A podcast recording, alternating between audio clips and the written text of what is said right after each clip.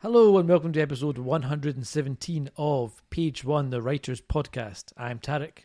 I'm Marco, and this is where I normally tell you what the podcast is all about, but I'm not going to this week because this week is a very special episode. It was uh, our first ever live recorded episode. We recorded it at Cymera Festival in Edinburgh back at the start of June. And uh, I give you all the spiel about what the podcast is about at the start of the live episode. So um, I should also say that because it's a live episode, uh, we were in an, quite an echoey room, and there were a lot of squeaky chairs in the audience. So uh, the audio is is perhaps not up to the usual standard, let's say, but um, we've cleaned it up as much as we can, and hopefully you'll have a great time listening to the brilliant guest that we were speaking to. Yeah, the fantastic sci-fi epic writer that is Adrian Tchaikovsky. Uh, oh, I should also say sci-fi and fantasy because Yeah. he's written in both um, genres very successfully. And he's a very nice guy. It was a very fun chat. Some great audience questions. Yeah, it's a really good episode. I think. Yeah, so um, we'll we'll get straight into it after a quick advert for a writer's notebook. But we won't be back at the end of the podcast as normal. We'll just let you hear the full live experience. But before we go, did just want to let you know that next week is also a very special week for Page One. I can't Because take these revelations, Mark. because it's August, we're based in Edinburgh, and that means that it's all about the, the festival and the fringe. the hell that is Edinburgh Festival. Exactly. Trying to get anywhere. Exactly. through town. No, this. but we, we've uh, we've managed to uh, arrange to speak to a number of comedians that are performing at the festival, and we're going to be releasing special bite-sized episodes with them, talking to them about how they craft and write their uh, stand-up routines, uh, and those will be released daily next week, uh, so that. Um, it's a- something a bit different. If you're interested in getting into comedy, writing comedy, or if you just like comedy, hopefully they'll be of interest to you. Yeah. I'm But- just very glad I'm not the one editing this podcast, people. Yes, indeed, indeed. There'll be a lot of editing to do. But anyway, I'm not thinking about that just now. Um, so we'll get uh, straight into the podcast after a quick advert, and then uh, we will see you for the comedy episodes.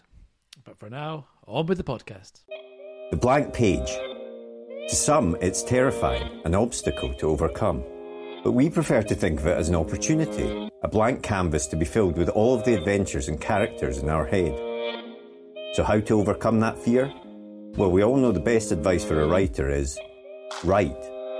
Seriously, get words on the page and more will follow. But what about later, when you start trying to pull those threads of what you've written together? What about the character you wrote about way back at the start? Who was she again? What was she carrying? And where did she leave the MacGuffin that she now really needs in the third act? Think about all those top thrillers you like to read, or that amazing drama you just watched. What did they all have in common? Structure and planning. As aspiring writers ourselves, we've tried many different methods to try and organise all the thoughts about the stories we want to tell. We've been there searching for a piece of scrap paper to note something down, or making a quick note on our phone in between meetings. Or sometimes we'll make a note in whatever notebook we're carrying, or a document on our laptop so we don't forget that great idea. Let's be honest, it can all be a bit messy and it's easy to lose track of everything. And that's when we realise it's not just the story that needs structure and planning, but the way we gather all of our thoughts about it as well. And so we made Page One. Page One is more than just another notebook. It's a place to put down all your ideas for your latest project, divided into easy to use sections that will help you plan your story, so that when that blank page comes calling, you're ready to answer. And then afterwards, once it's written, we realised you need to plan how to let people read it, so we included a section relating to submissions. Each one is designed for one project, whether you want to write a book, screenplay, a comic, or any other kind of story. We truly believe that when you use it, it will help you get to the main event, writing your story. So we hope this helps. We can't wait to read what you come up with. And remember, every story starts with page one.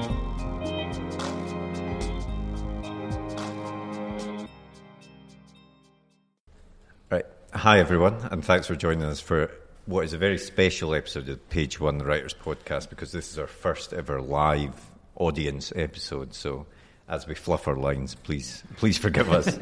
um, for those of you that don't know the podcast, uh, we like to speak to writers of all kinds about their writing process, talk about how they got into the industry, and try and get some hints and tips from them as, as well. Um, we're also the creators of the Page One Notebook, which you can see here on the table. We're in the Creators Hall all weekend, so if you fancy coming along and having a look at that, that would be great. Um, special discounted prices this weekend only, so yeah, please do pop in and say hi at, at some stage. And uh, we have a very special guest with us today, the amazing Adrian Tchaikovsky. Uh, Adrian is a, an award winning and highly acclaimed science fiction and fantasy author uh, with works published at home and abroad. Um, he primarily, primarily explores deep themes such as artificial intelligence, alien awareness within an epic fantasy and uh, uh, space setting, and he has a deep interest in the animal world because of his background in zoology, with a particular fancy for spiders, which we, will definitely get to. Uh, and of course, he's known for his series Children of Time, Shadows of the Apt, and much, much more, which we will definitely be asking him all about. And I should say that at the end of the podcast, we will give the opportunity for some questions if anyone's got any at the end. But um, thanks very much for coming along, Adrian. Today. Thank you very much for having me on the show. Uh, so I always start the podcast with the same question, which is: Did you always want to be a writer? Um, so not really, because certainly for most of my younger life, it didn't even kind of appear on the map as an option that a person could be. Mm-hmm. Um, so when I was um, certainly throughout my teenage years, my creativity very much went into tabletop role playing. And then I encountered a series of books called the Dragonlance Chronicles, um, which are basically someone novelizing their Dungeons and Dragons campaign. And that just bridged that gap. So, well, if look, if they can do that, then I could do that. Which means I could actually be a writer. That is suddenly a thing that's on the map. And as it turned out, I couldn't do that. And I spent many, many years writing absolute trash. Um, but slowly getting better with each attempt. And eventually it paid off. But it was that, that was the conceptual leap um, that just bridged the gap between this, this weird thing that people elsewhere did and, uh, and where I was at the time. Now, you, you studied zoology and then psychology at uni and then became a legal executive. I mean, so what was your, were you, I mean, it's a very interesting path. And were you writing this whole time as well? It's kind of career Mad Lib, um, so, yes, all, all throughout that I was um, writing, and through most of that, I was you know, actively submitting books for publication and getting absolutely nowhere. Um, so yeah, so I studied zoology. I mean, zoology. I mean, as you mentioned, yeah, the animal world is a big passion of mine. Zoology has always been a passion of mine. Um, I did. I got about halfway through uh, the, the zoology element before I basically chucked it in at university, mostly because I am no good at dissecting things, and that was a major part of the course. I lack the manual dexterity for it, which is a weird reason not to do a university course. I came out of the psychology half massively uh, disillusioned with uh, the general study of psychology. Um, and then I ended up in law through a bizarre series of coincidences, mostly to do with me having a decent typing speed and getting a job as a legal secretary. Um, so, I mean, through all of this, I was writing, and throughout all of this, the only thing I specifically wanted to do that I made actual choices about was writing, and everything else just kind of happened. Yep. And I just took opportunities as they turned up and just went with the flow, to be honest. And your first novel that was published was Empire in Black and Gold in 2008, which is the first of the Shadows of the Apt series. Did you, how did that, what was the route to publishing for that? Did you go down the usual three chapters and a synopsis with an agent, or yeah, and, and, that was, I mean, that was at the time. Yeah, this is so. This is back in like 2005, 2006. That was kind of the only game in mm-hmm. town. Um, yeah, the big self-publishing boom was not. No one had even dreamt of it at that point. Um, and so, what the the routine I was in was basically every year I would write a book, I would submit the book, um, to the three agents and five publishers who were in the Writers and Artists Yearbook as touching science fiction and fantasy. um, of those, one agent and maybe two publishers would actually get back and say, no, we don't want it, and the others would just be conspicuous in their silence. um, and then I would write a different book. And this went on for years, and I was going steadily nuts, frankly, at not getting anywhere. And so uh, I set myself a deadline of my 35th birthday to get anywhere in the industry, after which I would absolutely chuck it in. Um, and because of that, I said, well, I'm going to throw everything into this final effort. So rather than just writing a book, I will take a setting that I know really well, which in this case was a setting I'd run a role playing game of back when I was at university. I will write not one book, I will write an entire plot arc of um, what turned out to be the first four books of Shadows of the Apt. And then I will submit, the, because otherwise, you know, if you submit, submit the first book and it gets knocked back, you're never going to have the, the mental fortitude to carry on with it, or certainly I wouldn't. Um, and I submitted that book, and that book had um, a positive response from an agent two weeks before my 35th birthday. and whether I would have given up or not, I can't say, because that is one of those sliding doors moments. But certainly, I was, frankly, you know, mental health wise, not in a terribly good place because this is the thing I really wanted to do, and I was getting literally nowhere. And so, yeah, and that was that was the break, and it came purely by chance. Well, I, partly by chance. One of the things I've done since, and one of the things I suspect that most published writers will do, is I've gone back through the drawer of older books. The two manuscripts I'd written before Empire in Black and Gold have been salvaged and are now in print after substantial rewriting. The one before that was unsalvageable and so on back through the, the list. And it goes to show that the stuff I was writing that I thought was absolute gold dust at the time was not of a publishable quality. But my God, you could not have told me that at the time because I wouldn't have listened. And and so you, you you wrote those four books before you or five books before you got going, before you started trying to find an agent. In, in terms of, had you planned out those five books? Had you sat down and worked out where they were going to go, or did you kind of write one book and then No, I, I had a fairly good idea of the um, of the arc. I mean, I, I am a I'm an inveterate planner. I've recently started experimenting with planning less for particular effect, but in general, you know. So, for, I mean, let's taking a, a more recent series, of taking the Shards of Earth series. Yep. When I sat down for that, I create. The, I always start with the world anyway. So I created the universe of that and all the the factions and history and all of that sort of stuff. Um, I then planned out the first book chapter by chapter, but I, doing that, I had a fairly good idea of the arc of the second book and at least a loose idea of where the third book would go, even though a lot of the actual wheres and whyfores were still a bit up in the air. Yep. And um, that's not dissimilar to the sort of um, the sort of process I had when I was working on, on the Shadows of the Apt books. I kind of knew the general arc. There were certain scenes from the the um, you know, books three and four that I knew we would get to, and other stuff that kind of got added in later and fleshed out as I went on. But the skeleton was definitely there. And when you're writing, are you someone that's looking to try and get that first draft out of the way, or do you take time to revise that as you're going? Um, so my people have noted that I write a lot of books. Um, I do not write a lot of words, as far as I can work out, based on any other author's reported word counts. Um, the, if there is a secret to my output, it is that my first draft and my submission draft are very, very similar. I do have an editing pass. Generally, it involves taking out a number of thousands of words because I overwrite. Um, this is in addition to the numbers of thousands of words my editors will then take out because I overwrite and I'm not terribly good at editing. Um, but in general, barring a couple of absolutely catastrophic misses where my planning has screwed up, um, the fact that I plan means that the book I turn out at the end of the first draft, that is going to be 95% identical to the thing I will submit to my agent. Um, so I am.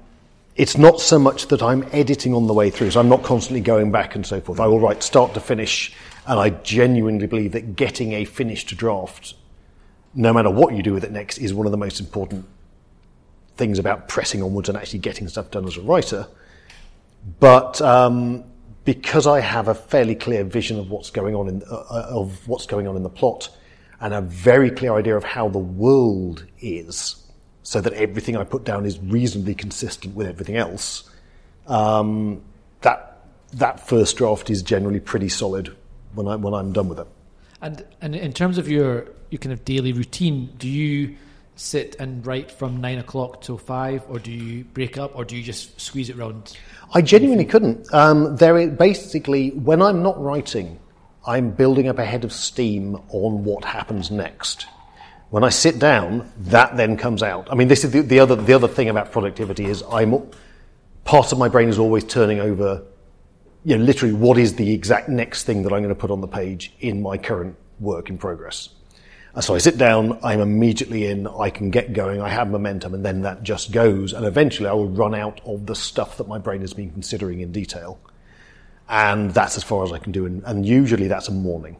So I will say, you know, two, three hours of a morning will exhaust my sort of on tap inspiration. And at that point, I will need to have some downtime of, an, of the afternoon and, you know, the night and whatever before I'm recharged for the next morning. One thing this means is I'm currently working on other uh, other media stuff. I'm working with some games companies doing doing writing for them. It doesn't tap into the same thing, and I found I can do a morning on my projects and an afternoon on their projects without it getting in the way, which is really handy. But if I didn't have that, I would basically have the afternoon just kind of doing admin, edits, whatever else has, has come my way. Yeah. Um, because there's there's just a, a hard limit to what I can do in a day. And and your books have often have a theme to them: environmental issues, treatment of animals, and things like that. I mean, is you know when you're when those ideas are starting to germinate, are you concentrating on the theme first, or is it the characters or the plot, or does it vary from book to book? Um, diff- so I try to range quite widely within the bounds of the SFF genre. And depending on where I am, the theme especially will have a front seat or a back seat role. Um, consciously thinking about theme is something that's kind of come quite late on. Um, it certainly turns up in earlier stuff, but I'm that's kind of almost incidental.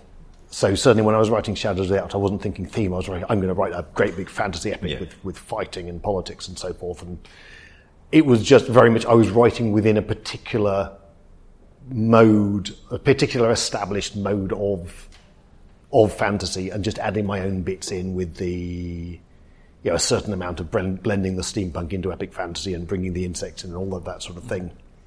And the aim really was just I want to write something that is simultaneously like the stuff people like and different enough to distinguish it from the stuff they've already read. And I think I kind of you know hit that fairly square on with the with that series. Uh, but I certainly wasn't thinking I'm going to change the world with this book, and I don't think I did. Um, and as things have gone on, I mean, my more recent writing, I, I think, is probably more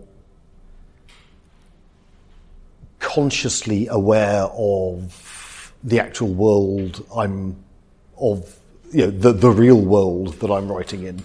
And sometimes I've got so frustrated with the real world that the bones of that are very, very apparent as I'm, as I'm aware. But it's kind of the only outlet I've got, and it's that or scream out of a window. So, I was going to ask, is it a kind of cathartic process? It, it, I mean, cathartic is positive. It's almost like it's not so much cathartic as it's just literally I get so frustrated that sometimes you've got to do something, and that's I'm, I'm blessed in having that kind of soapbox, and you know I think that you can help, even in a tiny, tiny world, you can help make the world a better place by writing books that either show a better way of doing things or at least highlight the bad ways of doing things that we've got. And so that's my minuscule contribution to the future, I guess. I've saved a reasonable number of spiders. well, that brings us on to Children of Time, which it, it's fair to say was probably the big breakout. And we were chatting before uh, the podcast started recording actually about that. And you were saying that, um, in fact, at first it didn't receive the warmest of reception. yeah, when, so Children of Time, um, At the time that I, I pitched Children of Time to Pan Macmillan, I was a effectively I was a middleist fantasy author who was doing okay. I had ten books of you know the fact that I'd got the entire ten books arc of, Jill, of the uh, Shadows of the Apt series is looks insane to me looking back now, but it was very much the case of I was walking a tightrope the entire series and didn't really realise because the idea that well they might just not publish the last few books of this series you've got planned didn't ever occur to me. It's absolutely a thing that happens. Um, I had Guns of the Dawn had just come out. Um, still one of my absolute favourite fantasy books. Um, has never been particularly was was not particularly well received at the time. Didn't do amazingly well. Uh, the Tiger and the Wolf series was kind of midway through, and I said, "Well, I want to write this this, this science fiction book." I've read these studies about spider behavior. I obviously want to write a book about where that might go if they were a dominant species on a planet. I cooked up this plot to showcase this speculative scenario. Can I do that? And the publishers looked at that and think this this this looks absolutely dreadful, but the, the fantasy books are doing okay, so I suppose we better indulge. I mean, this is purely me kind of reading this into their response, but that's kind of the impression I got. And so it came out and had a very modest advance and was fairly indifferently reviewed. And then it ended up on the Clarke's shortlist. And suddenly, you know, it was just this exponential and for the people who are only seeing this in audio, I'm making a big upward gesture with my hands. who are only seeing this in audio. anyway, um, and obviously it won the Clarke, and that was the whole extra kind of level of fump that it got. And it was this bizarre and extremely welcome leveling up uh, of my kind of writing career, which has since allowed me to become a full time writer and to pay off the mortgage and other pleasant things like that. But it was it was completely unexpected, and no one thought that, including me, thought that book would do terribly well. It was just a bit of a vanity project of mine that I really wanted to write this space book about spiders, and somehow that really worked for people. So, I mean, that was certainly the book that got me into you. That was that my kind of kind of I don't know like Gateway. A gateway book, yeah, exactly. And um, and I, I loved the spiders. I loved the evolution, uh, how you'd mapped it a lot. And I wondered, how do you research something like that? Because obviously you've got zoology background partly, and a big interest in science and animals and stuff. And was that did it all kind of feed from that source? Yeah, I mean, I.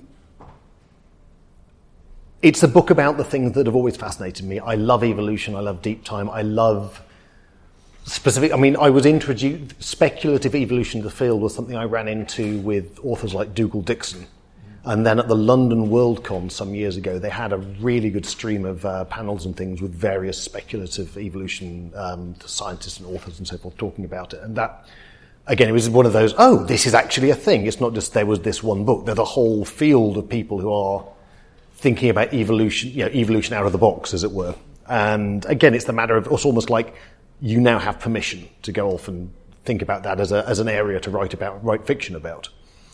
Um, and then I came across, uh, so the, the, New Zealand um, zoologist called Fiona Cross, who ran these you know, real experiments with um, the real Portia labiata spiders and their incredible range of extremely sophisticated behavior, which absolutely pushes the, the envelope of what you think a creature with just a tiny knot of neurons for a brain can really do. And to me, well, well, what if they, you know, what, where would that go? What if that could, what if that had the opportunity to kind of get to a full, full on human level sentience? What, what, what societies, what kind of customs, what beliefs? And really, the whole book is just an excuse for me to explore that idea um, which is, you know, to a certain extent, that's what science fiction does. But also, you know, 90% of the book is kind of just me having to throw things in to turn it into an actual book rather than just an essay. and when you're um, when you're editing something like that, because obviously Children Time has this massive epic scope and ty- expanse of time, um, how do you keep track of all the interconnected threads and, and things like that? I mean, as, as with most of my writing, it's all very front loaded. Um, and to a certain extent, when I was going through, because you, it's one of the, it's the first book I wrote where I was actually experimenting with structure and style because it is such an odd because it's taking part over all of that, of that time period and because you are batting backwards and forwards between the spider and the human plot lines. And so I kind of thought, I, I kind of, I, I, was writer enough at that point to appreciate, well, I, I can't just start throwing stuff at the page. I've got to start thinking more about theme and link, linking the human and the spider sections so that there's some sort of echo going on between them. Um, which absolutely had not failed to land for a lot of readers because they've got readers saying, well, these bits link and these bits don't. And I think, well, they did to me, but obviously I'm not making that particularly explicit. Um, and also just things like the spider sections are present tense and the human sections are past tense, which has a symbolic load to it. And I think writing that book actually taught me quite a lot about writing because I was having to reinvent the wheel to a certain extent. Because I, I, mean, I've never been formally trained. I've never been to, on a writing course. Um, I've never read books about writing or anything like that. So it's all very much me cobbling together things that I could probably have learned much more easily had I been particularly receptive to anyone trying to teach me anything. and I was just going to ask, uh, just staying on the research point, uh, you say you've said that obviously you front load a lot of the things, but do you do all of the research in advance and then start writing, or do you research as and when an issue or a question comes up during the I, I mean, I try and front load. I mean, you, it's one of those you, you never you don't know what you don't know, yeah. and you certainly come across stuff halfway through with it. I have no idea how this actually works. I better go and I need to go and check. Um, and thankfully, a lot of the time, the internet is your friend, and there's Google and there's Wikipedia, or there's just going on Twitter and saying, "Does anyone know anyone who knows anything about this?" Yeah. I mean, there was a bit. I, have got a, a, novella that's currently with Rebellion, um, which involves. Yeah, it's it's it's, it's one of those where it, it's a hard science story because if it wasn't, it wouldn't make any sense at all. The only reason it works is because I'm dealing with actual real world things and how they can go wrong.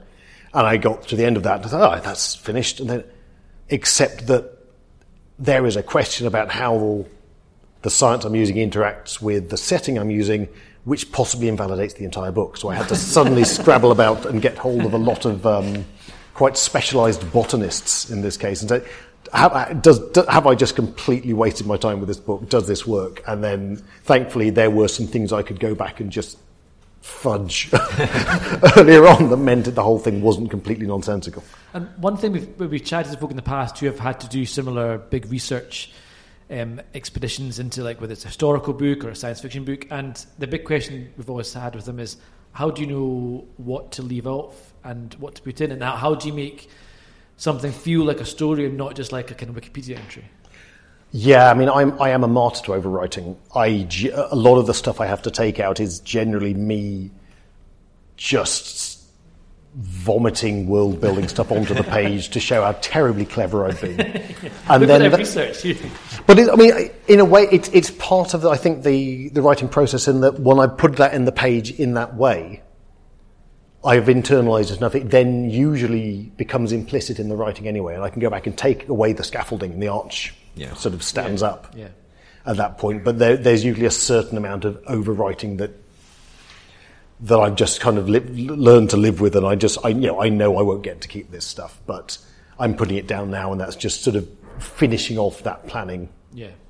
That I started just with, you know, no, just bullet points on a Word document. And and your latest book is Eyes of the Void, which is book two in the Final Architecture series. It came out in April. Um, do you want to tell us a little bit about that one? There's because it is book two. I can't particularly tell you about Eyes of the Void specifically, okay. but I, I, mean, I can talk about the series as a whole. Yeah, of that. Yeah. So this is my this is my space opera book uh, series. Um, I wanted to write a space opera series because while writing Children of Ruin, which so the Children series is not by my light space opera because I'm trying to be quite hard, quite hard sciencey about it. Um, which meant that even traveling around within a solar system in Children of Ruin, the travel times are ridiculous, and people are spending weeks just kind of twiddling their thumbs going from one planet to another because I was keenly aware of the level of technology that they have. Um, so, space opera, faster than light travel. That was. I just want to write a book where people can go from one star system to another star system in a reasonably narratively convenient period of time, for which you basically got to chuck most of science out of the window. Being me, I then decided I was going to really quite rigorously work out how the faster than light travel worked, and then that became the focus of the entire series. So the whole un, with the whole unspace navigation thing, it's it's the raison d'etre of the main character, and it is the um, the whole point of what is going on. It's where the architects come from. It's all of that is all wrapped up in how that universe works. So the the series is about hundred years before Shards of Earth, uh, when humanity has just started getting out into the wider universe, contacting alien races and so forth. A thing called an architect comes out of nowhere. It's about the size of the moon. It's made of um, crystal. It turns the Earth into this enormous avant garde sculpture, killing almost everyone on it, and then it goes away. And then it comes back and starts doing it to other colonies where people are, and just starts kind of eliminating humanity from the universe one world at a time completely randomly and in a way that, although people say, yes, we had a war against the architects, the war was basically this desperate rearguard action where whenever they turned up, everyone follows the little map they've got with their go bag, gets the hell onto a ship, and you evacuate everyone you can, and all of your military are basically just delaying the inevitable as long as you can to get that evacuation going. That is the war. Humanity spends about 50 years of colossal PTSD running away from these things. And then they develop something called intermediaries, which are really quite unpleasantly sort of chemically and surgically modified people who are, first of all, very, very good unspaced navigators, meaning that rather than following set pathways between star systems, they can go off road, they can take you anywhere, they can go into deep space, whatever, but also, more importantly, they can contact architects. They don't fight them, but they initiate contact, and as soon as they initiate contact, the architects go away. And that's the end of the war. No one knows why they turned up. Why they do, because they're not destroying worlds, they are very pointedly making them into art. No one knows why, no one knows why they've gone away, and no one knows where they have gone to. 50 years pass. Idris Telemmier is one of the original class of intermediaries. He has not aged in 50 years. The process affects everyone differently. He has not slept in 50 years. He is not a terribly well person. He wants nothing whatsoever to do with the large number of people who really, really want to exploit his superior navigation abilities. So he's working with a crappy little salvage ship on the edge of human space, going into deep space to find wrecks of ships that have gone off road and not survived, because going into unspace is terribly unhealthy. Most people have to go into suspend animation because it drives you mad. Uh, ships that have gone off road without a navigator, the people there do not do well. The only thing you can really do is salvage the ships and indeed the corpses. This is the happy life that Idris has got.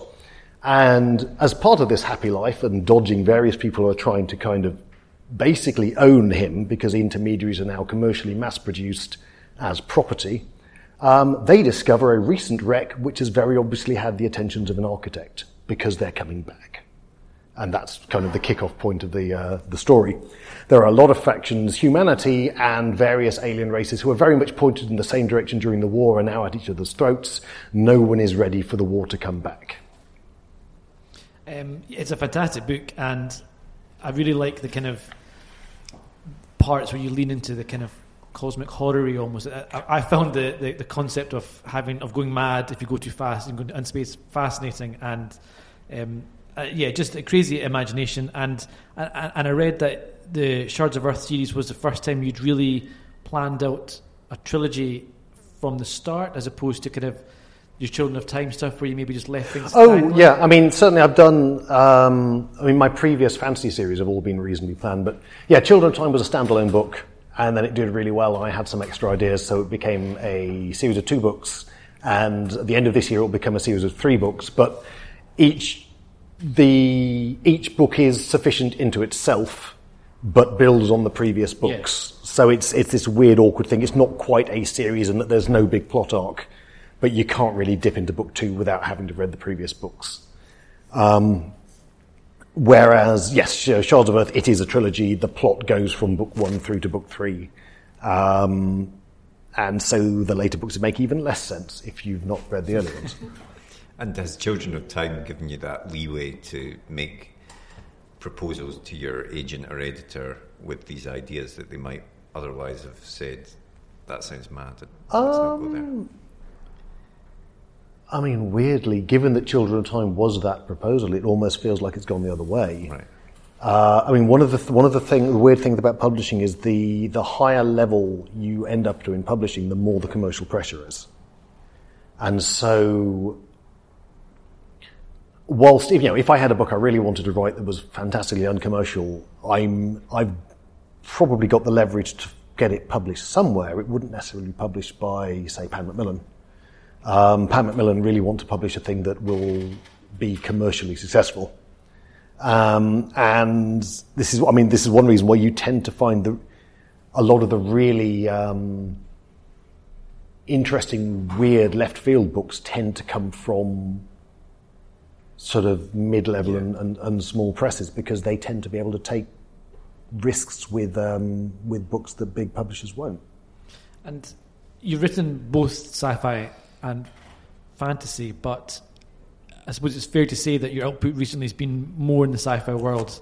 Um, are you planning on going back to the fantasy world? I am in, I, well, I'm more than planning. Um, yes, so another, also around the end of this year, coming from Head of Zeus, is a book called City of Last Chances, which is my first fantasy book for a while. I mean, it's literally the case. I really wanted to write some fantasy for a while, but the pressure is very much, people would very much like to publish science fiction from me because that is the thing I'm currently known for. Yep.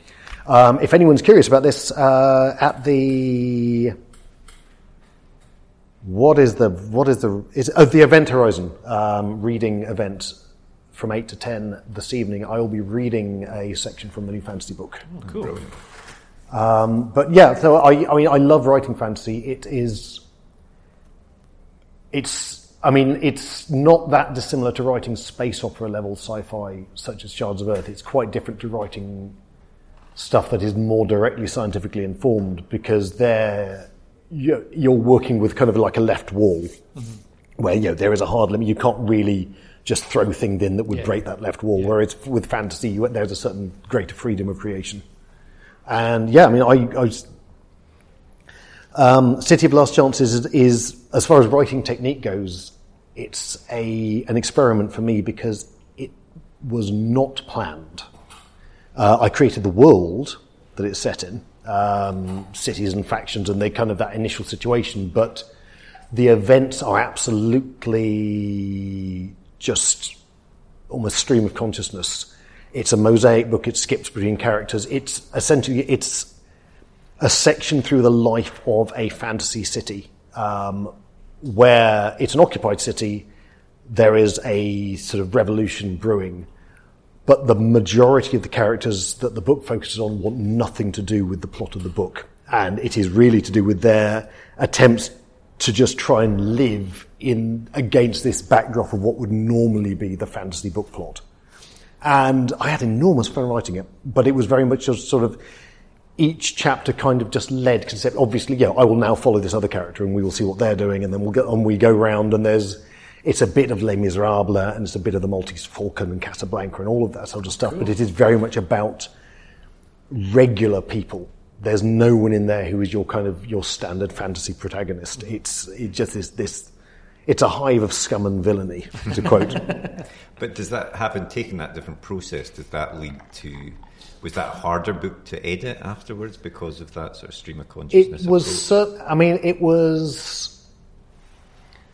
It was a real. T- it was not so much harder to edit after because actually it all came together really nicely. But I spent most of the book being terrified that it was just going to end up at about a million pages Yeah. and two million different characters and no resolution whatsoever because I didn't know where it was going. But thankfully, it all I got to about the kind of three quarter mark and said, "Oh no, I see where this is going. I see. I see. You know, there are some like there are all sorts of questions like you know who has a particular MacGuffin and things like that. And I just and I wrote most of that book not knowing who had the thing or why this thing had happened, and it all kind all these questions just sort of resolved. Lovely. Yeah, and I, I I'm just assuming that I've got a really good sort of subconscious kind of hand on the tiller because I was just getting myself completely lost in the minutiae of all of these people's lives. And you, you wrote a, a Warhammer book earlier this year as well. I think it came out Mm-hmm. in February, I think. Um, was that the first time you'd played in someone else's sandbox? Yeah, that was my first. Um, so yeah, writing in someone else's IP um, was an education because there were the more. I mean, that was a novella. Well, a long novella, fifty thousand words. More back and forth with the editors on that novella than on any three full-length novels. Purely because the Warhammer guys are really, really tight on what their canon has and doesn't have, and so forth. And I'd chosen a a corner of that that sort of IP that didn't hadn't had a huge amount of attention paid to it, so I had a fair amount of freedom. And I don't, for example, I don't think I'd ever want to write about Space Marines because there's been so much written about Space Marines, and I'd have to read most of that to get up to speed and to know who are the chapters and who are the personalities and what are the battle and thing. Whereas if I was just writing about this this weird alien cult, which was a, a it's been rumbling along in the in the setting for a while, but there's not been a huge amount of attention paid to it. I just thought, oh, I'm going to have this planet. I'll make up the planet. I'll make up the situation on the planet, and I've kind of got a free hand at that point, as long as I'm not conflicting with any of their big axioms. And you know, where I did, they brought me up on it, and I had to go back and change those bits. But yeah, it's it's it's it's an interesting writing exercise, but you're much more constrained. But Is there, is there also a kind of element that you enjoy in terms of not having to come up with the world, like having the heavy lifting in terms of the world building done for you? No, I mean the world building is the thing I like. this is the you know, which is why I, I I got as far away from their kind of core. I didn't want to write in a world that had been named, so I, I made up as much as I possibly could Okay. within the axioms, and I kind of imported the bits of the you know the factions and so forth that I, I that I felt gave me some interesting directions to take. And a lot of that. So it, I mean that that book is based. It's a clash between a sort of weird alien hybrid cult and a weird sort of cyborg fetishist cult, one of whom is kind of like the establishment and one of whom is not. And these two just really both completely horrible in their own way kind of groups clashing clashing ideologies. And also just the idea, it's kind of so you've got this weird alien cult which basically says that they're going to liberate you and basically you all end up getting eaten by space monsters and suggesting that that's probably still better than living in the regular Imperium where they just work you to death to feed their horrible corpse emperor. You know, it's a, I have a lot of sympathy for the alien cult in that, in that setting. Ha- having having done that, having played in someone else's sandbox, is it something you'd want to do again, or were you did you not like the editing? Um, oh no, I, I, I really enjoy it. The thing, the thing is, the reason I'm probably not going to write a lot of um, work in other using other people's um, IP is, I really tend to like the worlds. I do not generally like the established characters and dramas and dynamics. So, for example, I played an awful lot of World of Warcraft. Um, I quite like the World of Warcraft world. I have zero interest in any of their their NPCs, um, who obviously you know, who, who get kind of shoehorned into the game narrative so much it's actually quite intrusive to playing a, playing the game because oh it's this person again. Can I just not just play a game and be my own character without these people turning up and involving me in their little spats? Um, and the same, yeah, I, I quite like to write in the Star Wars universe, but I don't want to write anything to do with any of the, established things in the. St- and, it, and and it's kind of this is why this is where I always end up with with existing IPs is, I there's so much promise in the the setting, but as soon as you crystallise it to we're telling the story of these people, it's like, "Oh, I'm not really interested in that.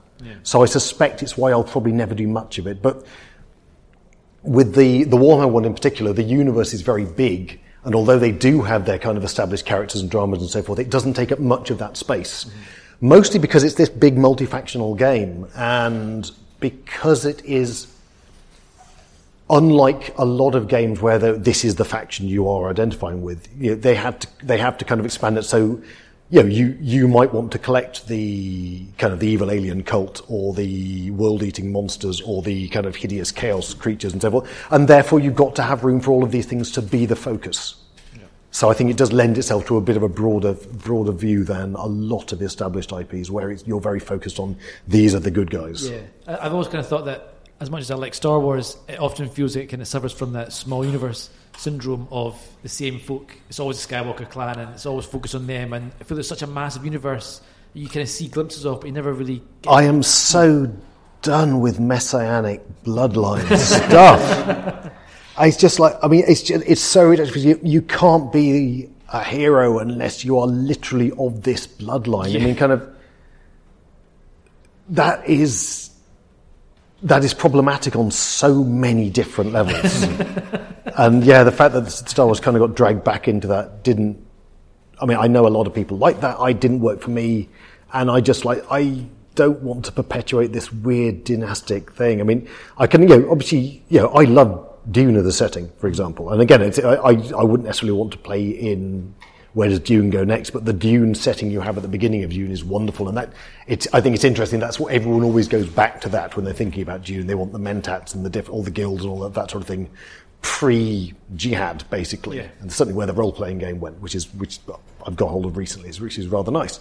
Um, but I think Dune has a much more jaded idea of where the that you know, the problems that dynastic messianic thing leads you into. Whereas in a lot of other settings that came afterwards, it's just no, this is great. Everyone, it's all to do with this this this family and these or these this little set of families going round and round in the goldfish bowl, sort of snapping away at each other and saying, oh my, you know, there's a whole universe of people, and it's just like you're reducing them to numbers, and I'm far more interested in those people and them that low level story in the setting rather than, yes, we will smack you, we will kind of set the galaxy on fire. As yeah, but that's fine. What about the people who are, you know, just over there watching the blaze from a distance?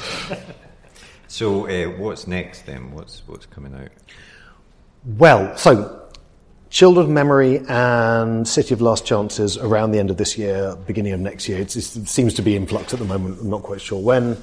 Um, the series of novellas I've been turning out for Rebellion are still going ahead. Um, the We've had ogres with this year's. Next year is one called Put Away Childish Things, um, which had an in- inordinate amount of fun writing. The, the, the, concept for that one is so, what if you have a kind of a Narnia esque other world, which is really, really set up for the, the, the children to turn up and, and be kings and queens and save the world and so forth, except the child who is supposed to turn up never goes there, and it kind of goes off in the way that milk will when you turn the fridge off.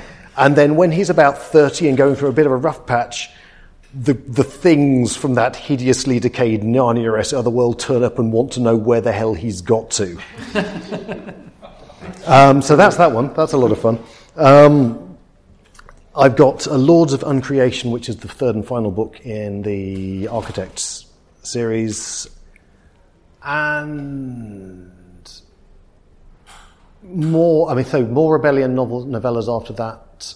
I'm current. I've just handed in a standalone sci-fi that's very heavy on the alien ecology because yeah, I, I, have the privilege of being able to write about what I what I enjoy, and that's what people apparently want to read um, which goes under the working title of Alien Clay, although I get to keep about one title out of three, frankly. so that one, that, that one had a, that wasn't even the working title, working title, because this broke broke records in that they rejected the title before I'd even submitted the book this time. so that, that's the second working title.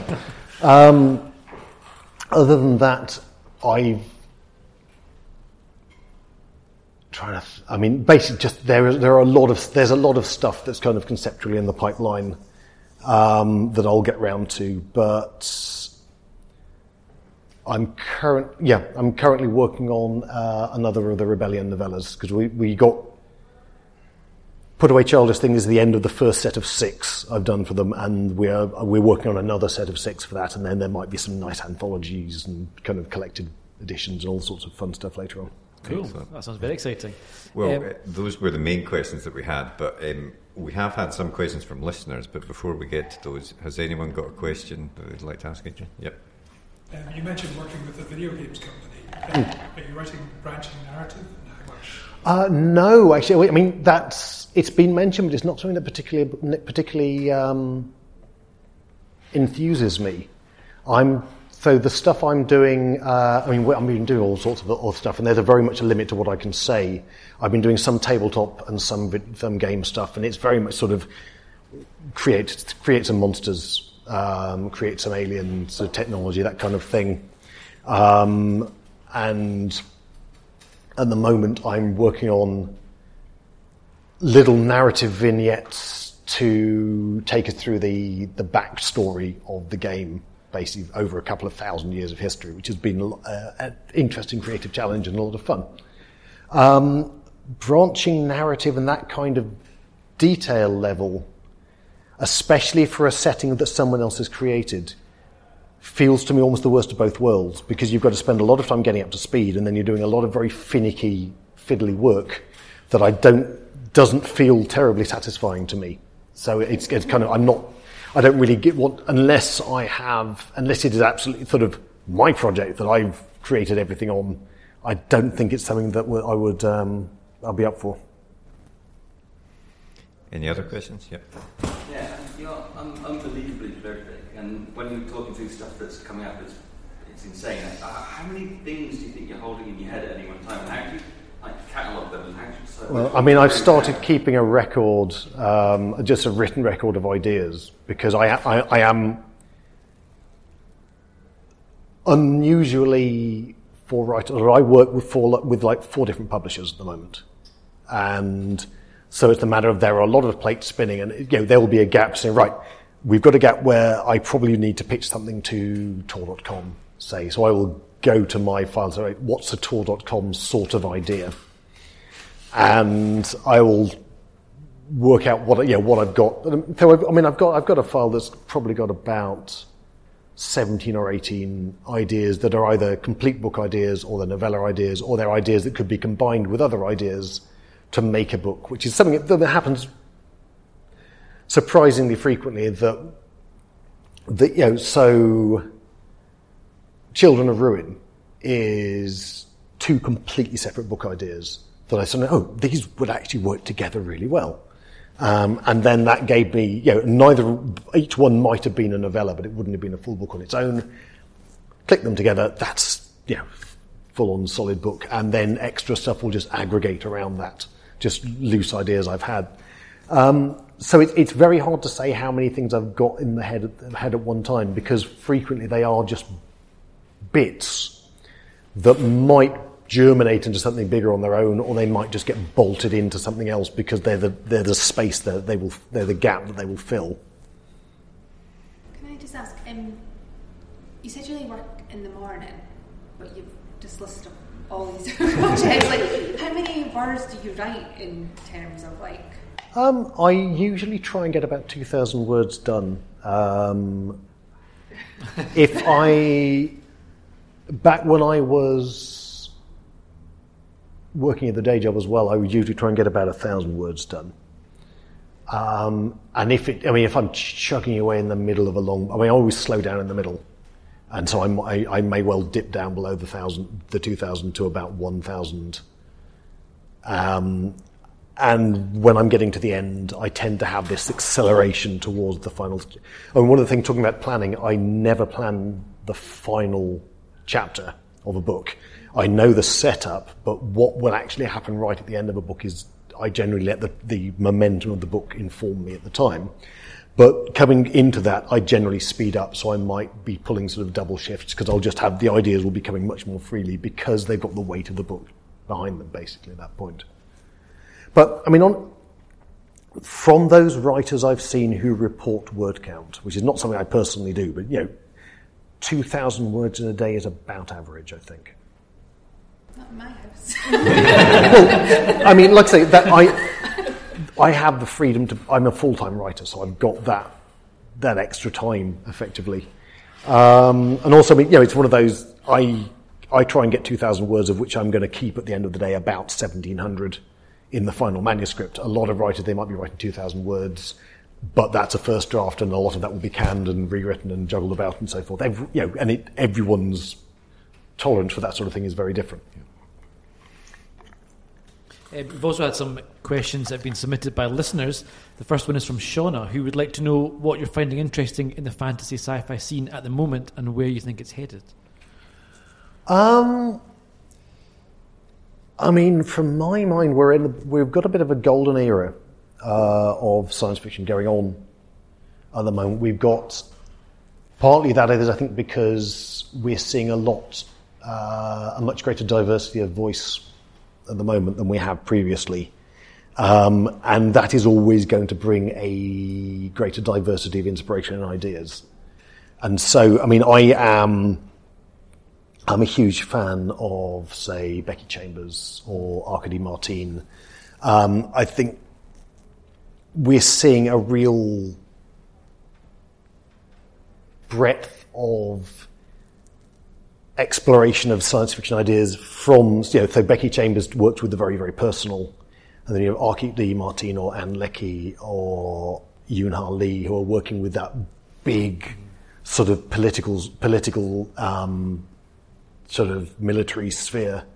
Um, so, if, I mean, honestly, genuinely feels like every corner of the science fiction genre, especially um, fantasy, maybe lagging a bit for that, but, but every, certainly every quarter of the science fiction. Actually, no, no, I'll, I'll, t- I'll take that back. I mean, I don't know quite where you'd put, say, Gideon the Ninth, whether it's fantasy or sci-fi, because it's it is very much its own thing. But it again, it's something that I don't think has ever really been done before, and the fact that we are you know, decades into science fiction and people are finding completely unexplored corners of the genre to, to bring out so, in such an accomplished manner is, is phenomenal, really.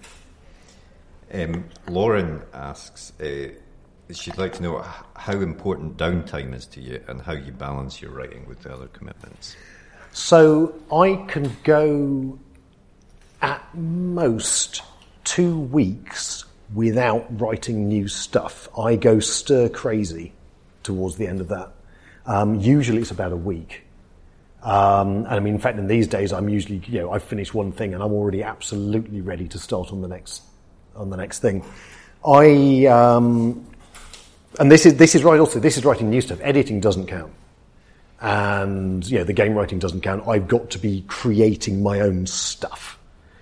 Um, this is not a particularly mentally healthy place to be. And if I ended up in a position where I wasn't able to do that, I suspect it's going to have, uh, well, when that happens, it's going to have fairly serious repercussions. But it's, that's kind of the peace I've made with my own inner demons. But this is the thing I do that kind of I feel validates me. This is the thing I can do. This is my kind of one skill. So I am absolutely compulsive about creating stuff and very much, you know, and, you know, say I start with the world and it's creating my own worlds and writing about my own worlds that turns that particular wheel in my head and, and ticks that little box saying you have done a thing. Um, so yeah, I don't really do downtime so much, but I'm not saying that that is a particularly good thing. and I, I, have to ask very quickly before we wrap things up. Um, Children of Time had spiders. Children of Ruin had squid. Children of Memories has? Well, if you've got to the end of Children of Ruin, you will see uh, there's a species mentioned right at the end. Okay. Which is where I have gone for oh, Children of Memory. Yeah. So weird. I mean, it's actually almost more familiar territory than the other two because, um, but it's again, it's it's um, one of the things I'm doing in that series is taking Earth animals which have a surprising intellect and um, just sort of extrapolating from, from our current understanding. So, cool, excellent. Uh, well, I do have one last question that Lauren actually submitted. The second question, which is, what's your favourite dinosaur? um, I uh, I was a fan of raptor style small carnivores before they were cool. in that when I, when, I, when I was, I mean, I was a huge dinosaur nut when I was a kid, and for me, Deinonychus is the, your kind of archetypal cool dinosaur. And these days, all the kids are all about velociraptors. And so, velociraptors are that big. They're you know, it, I mean, I'm pretty, you, know, you have Utahraptors, and those are the ones that the Jurassic, well, that kind of validate the Jurassic Park ones. But, um, you know, Deinonychus is, is, is, it's got a better head shape, and it's got, you know, it's very, I, I got very, very geeky. And in fact, this is, um, for those who have read the Tiger and the Wolf, the Echoes of the Fall series, um, Asmander's champion shape is a Deinonychus. Um, abs- just absolutely. And this is just me being my kind of five year old self mashing dinosaur figures together. Excellent. Well, uh, thanks very much, Adrian. I think everyone found that really interesting and fun. So thanks, thanks for coming on.